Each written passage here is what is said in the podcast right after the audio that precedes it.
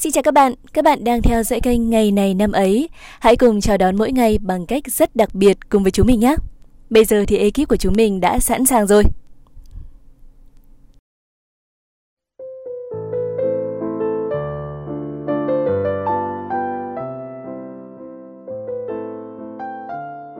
Các bạn thân mến, có phải có những ngày bạn chỉ muốn cuộn mình trong chăn, chẳng muốn ra ngoài để bon chen mệt mỏi?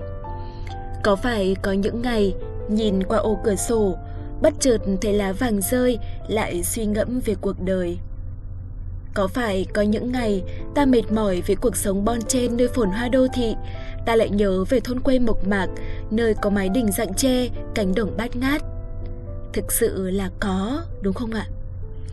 Thực sự là có những ngày ta không thể nào điều khiển được cảm xúc của mình. Người ta vẫn hay nói, để thành công, người bản lĩnh là phải điều khiển được cảm xúc, làm chủ được cảm xúc. Nhưng thực sự cảm xúc nào có dễ điều khiển, chưa bao giờ là dễ điều khiển.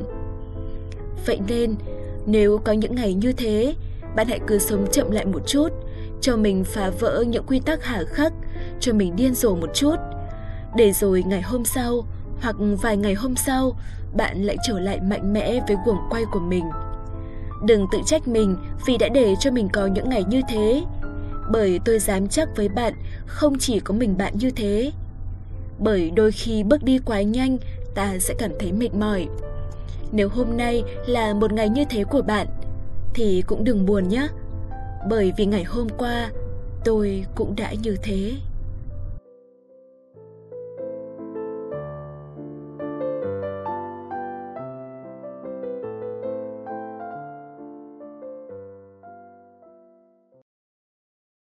Các bạn thân mến, quay trở lại với chương trình.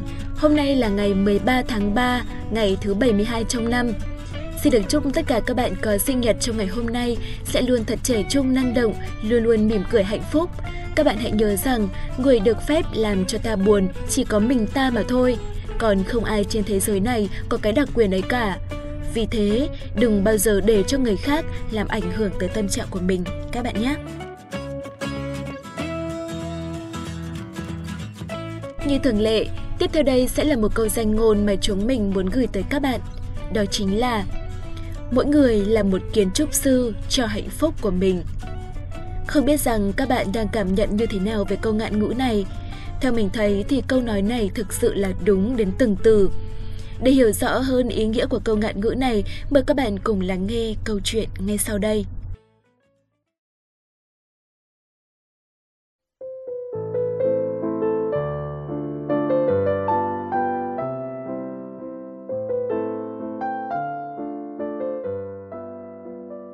Một ngày nọ, tôi bước vào một nhà hàng và rất đói. Tôi chọn một chiếc bàn kín đáo trong một góc nhỏ của nhà hàng để có thể được yên tĩnh một mình suy nghĩ về công việc. Trong lúc chờ đợi, tôi đã bắt đầu làm việc trên máy tính sách tay và chuột giật mình khi nghe thấy giọng nói của một đứa trẻ.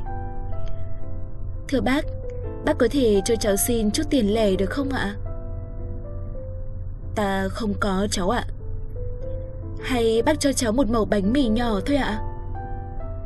Hòm thư điện tử của tôi đầy thư cùng với một bản nhạc êm dịu đang phát ra làm tôi mơ tới thành phố London xa xôi. Thưa bác, xin bác đề nghị người ta cho chút bơ và phô mai lên mẩu bánh được không ạ? Lúc đó tôi mới nhận ra là cậu bé vẫn đang luẩn quẩn bên cạnh mình. Ok, nhưng sau đó cậu phải cho tôi được yên nhé, tôi còn phải làm việc nữa đấy. Món ăn của tôi được mang tới và tôi đề nghị người bồi bàn mang thêm một chiếc bánh mì kẹp phô mai cho cậu bé con. Ngay lập tức, người bồi bàn hỏi tôi là có muốn anh ta đưa cậu bé ra khỏi nhà hàng hay không. Trái tim tôi đã nói điều ngược lại và cuối cùng tôi nói với anh bồi bàn. Anh cứ để cậu bé lại và phiền anh mang thêm một món gì ngon ngon hơn nữa nhé. Thế là cậu bé ngồi xuống chỗ ngồi đối diện của tôi và hỏi han. Thưa bác, bác làm gì đó ạ? Bác đọc email cháu ạ. Email là cái gì ạ? Đó là những thông điệp gửi tới một ai đó qua mạng Internet. Tôi biết cậu bé không hiểu và muốn tránh phải nghe một câu hỏi khác nên đã nói với cậu. Đó là một lá thư ấy, nhưng được gửi qua Internet. Bác có Internet không ạ? Có cháu ạ, Internet rất quan trọng trong thế giới ngày nay. Internet là gì ạ? Đó là một nơi trong máy tính mà có thể nghe nhạc, tìm kiếm, học tập cách làm việc, chia sẻ và rất nhiều thứ khác nữa, nhưng là trong một thế giới ảo. Thế giới ảo là gì ạ? Tôi vẫn quyết định trả lời cậu bé, mặc dù biết rằng cậu bé không hiểu. Đổi lại cậu bé sẽ để cho tôi ăn chơi yên ổn. Ảo là một cái gì đó mà chúng ta tưởng tượng ra, cái gì đó mà chúng ta không chạm vào được, một nơi mà chúng ta sáng tạo ra để thoải mái tưởng tượng.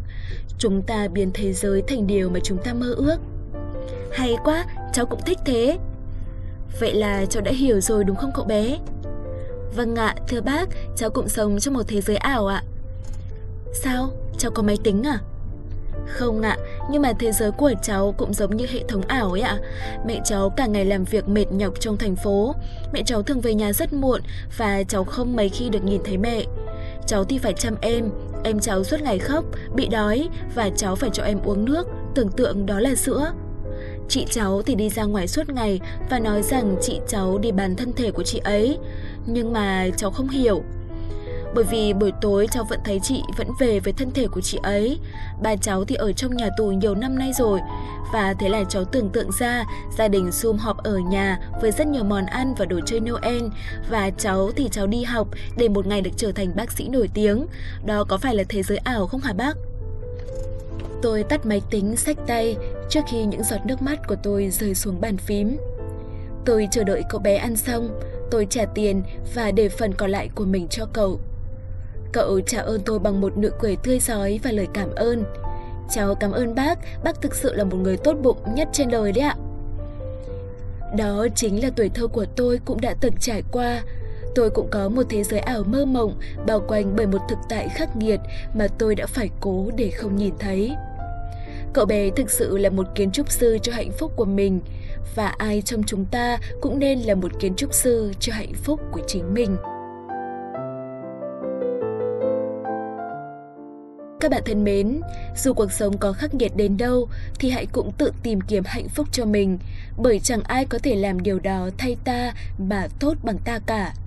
Hãy nghĩ về những điều hạnh phúc để luôn cảm thấy hạnh phúc và hãy xây dựng hạnh phúc đó bằng cách mà mình muốn. Chúc các bạn sẽ luôn tìm thấy hạnh phúc giữa những thời điểm khó khăn nhất. Các bạn thân mến, quay trở lại với chương trình ngày hôm nay. Ngay bây giờ, hãy cùng với Khánh Hà và Quốc Đạt điểm qua lại những sự kiện nổi bật trong quá khứ của ngày 13 tháng 3 các bạn nhé.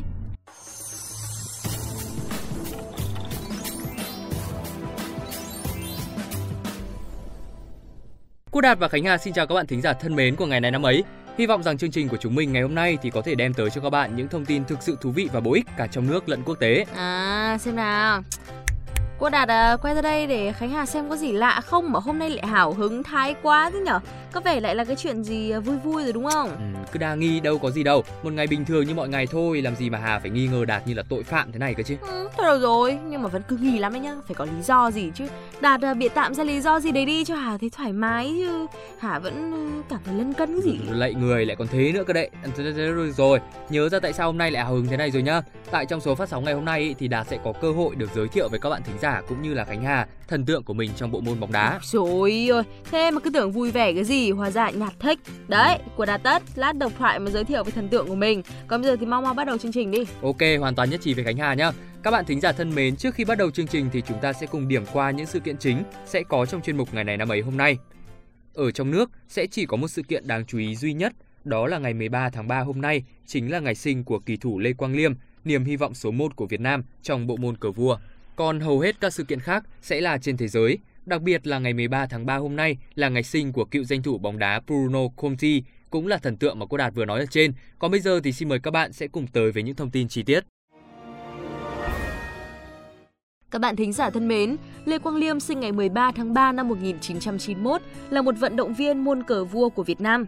Trong bảng xếp hạng hiện tại của FIDE, Quang Liêm là kỳ thủ số 1 Việt Nam, anh là nhà vô địch thế giới nội dung cờ chớp năm 2013, hai lần vô địch giải cờ vua Aeroflot, mở rộng, ba lần vô địch giải cờ vua quốc tế HD Bank. Lê Quang Liêm được anh trai Lê Quang Long hướng dẫn chơi cờ từ năm 7 tuổi. Anh đoạt ngôi quán quân giải vô địch cờ vua thế giới lứa tuổi dưới 14 vào năm 2005. hai lần huy chương bạc giải cờ vua trẻ thế giới lứa tuổi 10 và 12 vào năm 2001 và 2003, huy chương vàng giải vô địch cờ vua châu Á lứa tuổi dưới 16 năm 2006.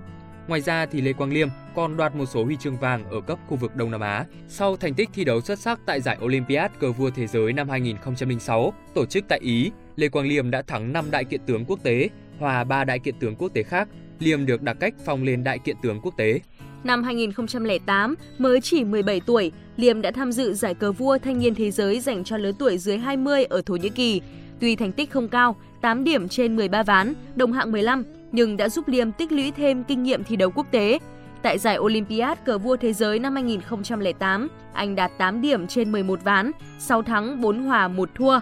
Trong đó có ván thắng Smith, hòa Kajakin, Bruzon, Nghê Hoa, góp phần đưa Việt Nam lần đầu tiên lọt vào top 10 trong một Olympiad cờ vua, 9 trên 154 quốc gia và vùng lãnh thổ tham dự, đồng thời hạng nhất nhóm B. Tiếp theo trong những năm sau đó thì Lê Quang Liêm đã liên tục giành được những thắng lợi trước các đối thủ mạnh trong khu vực và trên thế giới. Nhờ vậy mà vị trí của Lê Quang Liêm trong làng cờ vua đã được khẳng định. Tháng 9 năm 2017, tại Đại hội Thể thao trong nhà và Võ thuật châu Á 2017, Quang Liêm đã giành cả 3 huy chương vàng ở các nội dung tham dự, bao gồm cá nhân nam, cờ nhanh đôi và cờ chấp đôi cùng với Nguyễn Ngọc Trường Sơn, trở thành vận động viên giàu thành tích nhất của Việt Nam ở đại hội này. Như đã nói trước đó thì đây cũng chính là sự kiện trong nước đáng chú ý duy nhất của ngày hôm nay. Và ngay bây giờ thì xin mời các bạn thính giả hãy cùng tới với những sự kiện trên thế giới.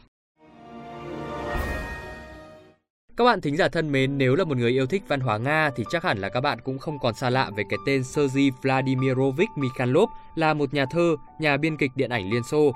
Ông cũng là tác giả của hai bản quốc ca Liên Xô và Nga. Sergei Mikhailov là một trong những tác giả tiêu biểu của dòng văn học thiếu nhi Liên Xô, Mặc dù là một nhà thơ, nhưng ông cũng viết rất nhiều những chuyện ngụ ngôn, soạn kịch và tham gia các hoạt động xã hội. Mikhakov sinh ngày 13 tháng 3 năm 1913 ở Moscow.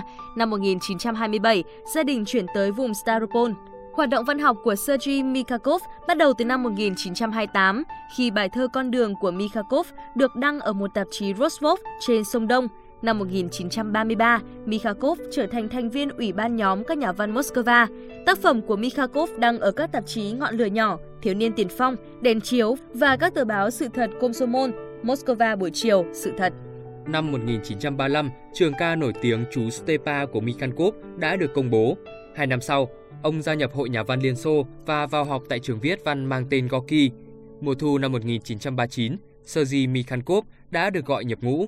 Trong những năm chiến tranh giữ nước vĩ đại, Sergei Mikhankov là phóng viên chiến trường của các tờ báo vì vinh quang Tổ quốc, chim mừng của Stalin. Cũng trong thời gian này, ông đã viết lên kịch bản phim Những người bạn gái mặt trận. Năm 1943, Sergei Mikhankov cùng với nhà báo quân sự Georgy Elristan viết phần lời cho quốc ca Liên Xô. Bản quốc ca này đã được thể hiện lần đầu tiên vào đêm giao thừa năm 1944. Năm 1977, Mikhankov viết phiên bản lời thứ hai cho quốc ca Liên Xô. Năm 1993, theo quyết định của chính phủ Liên bang Nga, nhà văn Sergei Mikhankov được đưa vào thành phần Ủy ban Quốc ca Liên bang Nga với tư cách là đồng chủ tịch. Và năm 2001, ông trở thành tác giả phần lời quốc ca lần thứ ba, lần này là quốc ca Liên bang Nga. Sau đây thì xin mời các bạn sẽ cùng tới với sự kiện tiếp theo. Bruno Conti, sinh ngày 13 tháng 3 năm 1955 tại Nuteno, tỉnh Roma, là một cầu thủ bóng đá người Ý. Trong lịch sử bóng đá Italia, Bruno là một trong số ít những cầu thủ sở hữu nhãn quan chiến thuật và phát động tấn công vô cùng tốt. Dù thân hình khá đậm, nhưng cựu tiền vệ Roma lại rất biết cách xoay sở, qua đó tạo ra vô số đường truyền dọn cỗ cho các tiền đạo tuyến trên của đội tuyển Italia cũng như câu lạc bộ Roma ghi bàn. Với lối chơi khoáng đạt và kỹ thuật xử lý bóng tinh tế, Bruno đã trở thành một trong những cầu thủ được yêu thích nhất trong lịch sử đội bóng màu áo thiên thanh. Đọc đến đây thì cũng xin phép được nhờ Khánh Hà cùng giúp sức chia sẻ về thần tượng của Quốc Đạt với. Dù gì thì có cả giọng Quốc Đạt và Khánh Hà thì các bạn thính giả vẫn thích hơn là Đạt thao thao bất tuyệt đúng không? Ừ, thôi được rồi, cái này là Hà làm vì tình yêu với các bạn thính giả đấy nhá. Ok, xem nào. Theo thống kê cho thấy, Bruno chỉ ghi được 5 bàn thắng sau 46 lần khoác áo đội tuyển quốc gia, nhưng ảnh hưởng của cựu cầu thủ Roma với lịch sử bóng đá Italia là vô cùng to lớn. Điển hình nhất là đường truyền quyết định cho Paolo Rossi mở tỷ số phút 56, ghi bàn trong trận chung kết với Tây Đức tại World Cup năm 1982, Italy thắng 3-1. Qua đó, Italia lần thứ 3 vô địch thế giới. Ở cấp câu lạc bộ, ít có cầu thủ nào gắn bó cả sự nghiệp với một câu lạc bộ như Conti. Trong 18 năm theo đuổi sự nghiệp quần đùi áo số, danh thủ này chỉ gắn bó với Roma. Năm 18 tuổi, Conte đầu quân cho Roma. Đến mùa bóng năm 1975-1976, Conti đã tới Joena bằng bản hợp đồng cho mượn và tài năng của danh thủ này chỉ thực sự được khai phá trong màu áo Girona. Với 3 bàn thắng sau 36 trận, đội bóng áo bã trầu đã đòi lại Conti vào mùa giải năm 1976 trước khi cho mượn lại vào mùa giải năm 1978 và năm 79. Kể từ khi trở lại sân Olympico vào năm 1979, Conti trở thành cầu thủ bất khả xâm phạm dưới thời huấn luyện viên Vacangari. Phong độ ổn định, lối chơi kỹ thuật nhưng hết sức hiệu quả. Sát thủ tóc dài đã đưa Roma vô địch Italia mùa giải năm 82-83 cùng 5 lần đăng quang tại cúp quốc gia. Trong sự nghiệp cầu thủ của mình, Bruno đã thi đấu tổng cộng 372 lần và ghi được 41 bàn thắng, trong đó có 304 lần dưới màu áo của Roma. Với bề dày thành tích và những đóng góp to lớn cho Giancarlo Rossi, Bruno đã được Chanel 4 bình chọn vào đội hình tiêu biểu mọi thời đại của Roma sau khi từ giã sự nghiệp cầu thủ ở tuổi 36 vào năm 1991. Bruno đã tham gia vào công cuộc đào tạo tuyển trẻ cho Roma. Năm 2005, Bruno đã trở thành huấn luyện viên trưởng của Roma, nhưng ông không có được thành công ở vị trí mới. Chưa đầy một năm sau, chiếc ghế nóng đã được trao lại cho Luciano Spalletti. Hiện tại thì Bruno đang là giám đốc kỹ thuật của Roma. Rất cảm ơn các bạn đã quan tâm theo dõi. Còn bây giờ thì Khánh Hà và Quốc Đạt xin chào và hẹn gặp lại.